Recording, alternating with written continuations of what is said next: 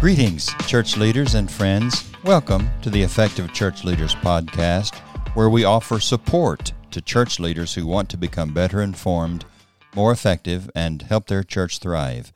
I'm your host, Kerry Holton.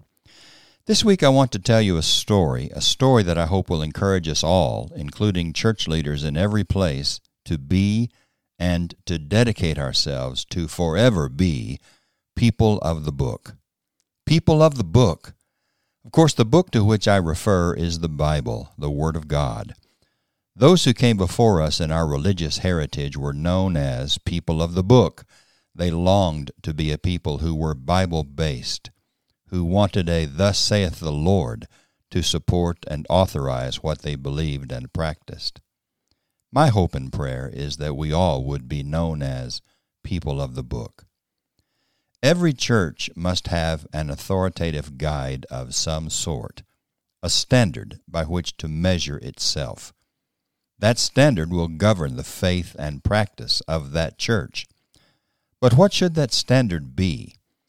Since our aim is to please the Lord, who, according to Matthew 28 and verse 18, has all authority in heaven and on earth, since our aim is to please Him and not human beings, we must know what the Lord wants.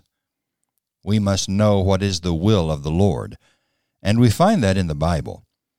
We should view the Bible, then, as our guide, because the Bible reveals the will of our Lord.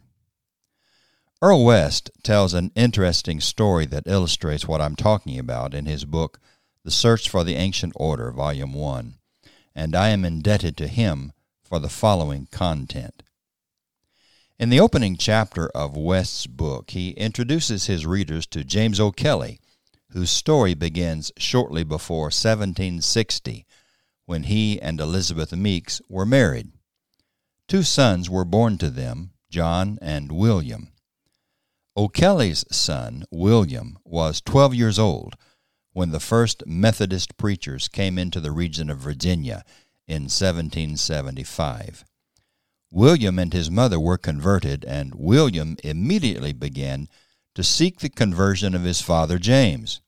And it did not take long before Dad himself was interested in religion. He listened to the preachers and read the sermons they brought, which had been delivered by John Wesley.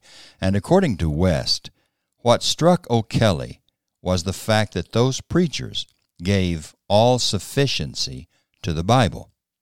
Wesley said, We will be downright Christians. Later, O'Kelly wrote, quote, They, that is, certain ministers, they come to us under the direction of John Wesley, whose name to me is of precious memory.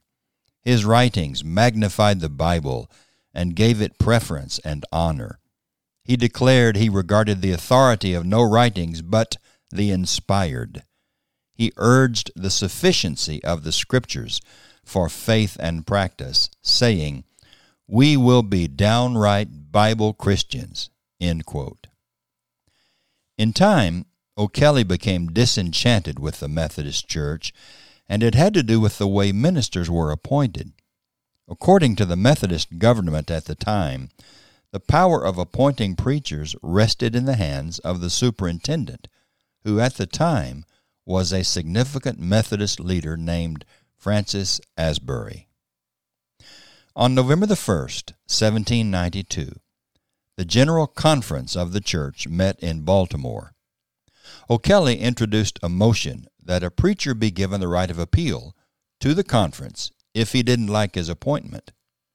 This was a blow to Asbury, who immediately retired from the conference, leaving the meeting in charge of another, the debate that followed was intense and raged for three days. O'Kelly's motion failed, and when this happened, he and his followers served notice that they were through with the conference. Standing by O'Kelly were Rice Haggard, John Allen, John Robertson, and William McKendree. In 1793, this group petitioned Asbury to meet them in a conference to examine the government of the Methodist Episcopal Church by the Scriptures. Asbury refused to meet, and on December 25, 1793, the group led by O'Kelly and Haggard decided to officially sever all relations with the Methodist Episcopal Church. The next general meeting of the O'Kelly Group was perhaps its most important. The meeting was held August 4th, 1794.